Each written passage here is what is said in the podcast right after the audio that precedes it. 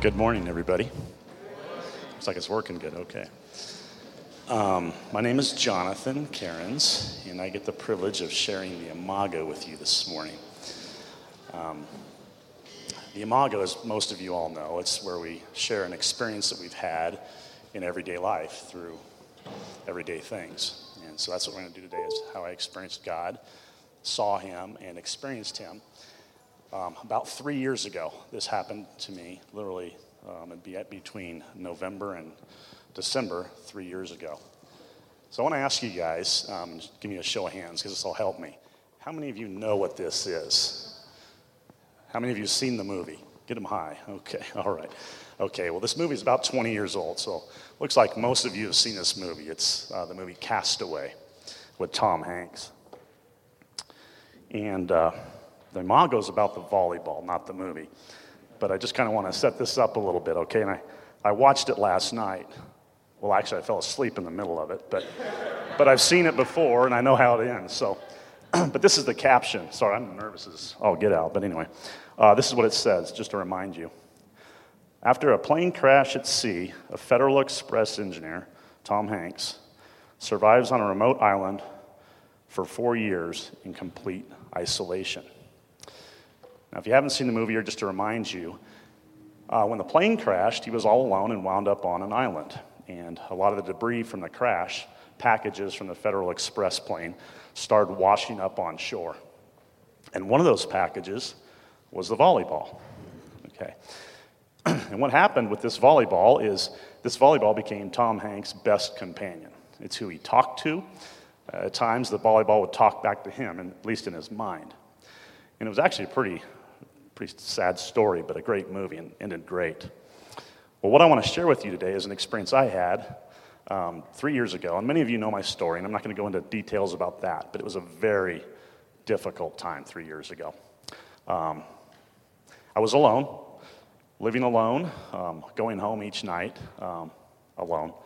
And something happened this one particular night. And I pulled into the garage like I always do. Um, each night. And this one particular night, I pulled in there, and right sitting up on the shelf was Allison's volleyball. right there, headlights and everything. And I, I don't know how many times I'd seen it, but this particular night, it hit me really hard.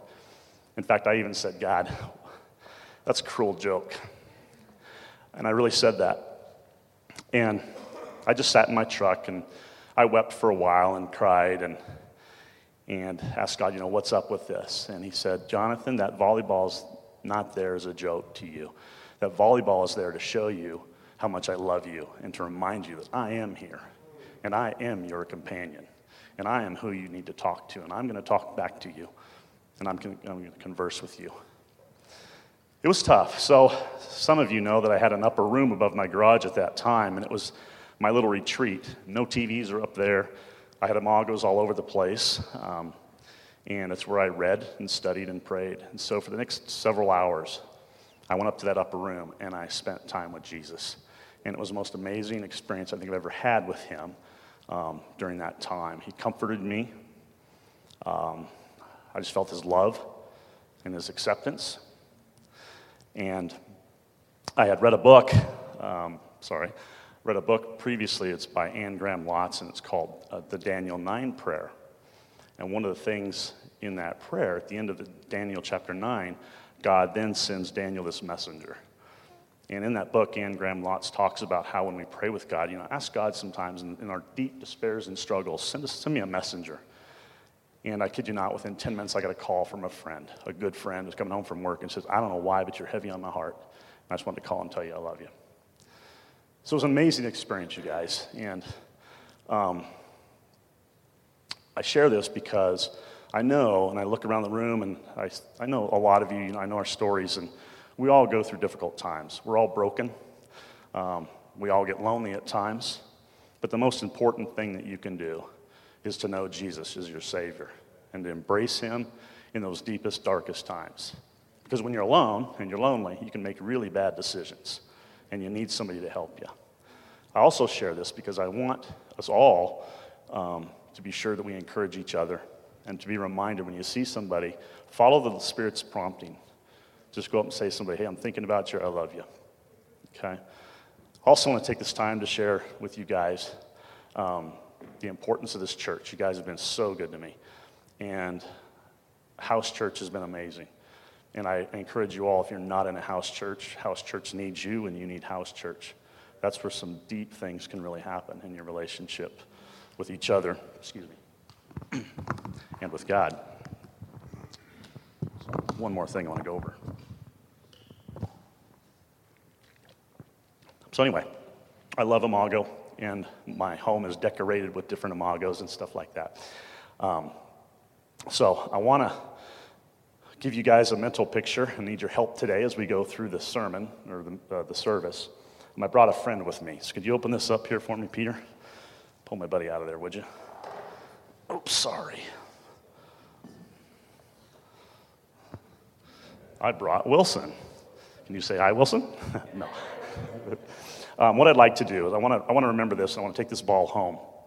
Um, I'm going to pass it around. I want you guys just to pass it around throughout the service, and I want you to make your mark.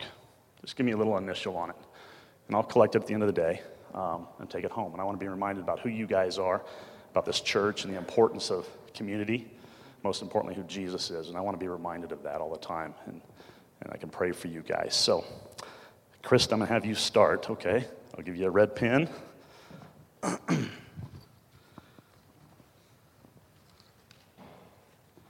And just be careful it doesn't smear. So, yeah, make them small and then maybe blow on it a little bit. So, you guys, that's how I experienced God in a volleyball. Um, it still is imprinted in my brain today. So, I hope this um, helps you in your daily walk and the things you go through. So, thank you.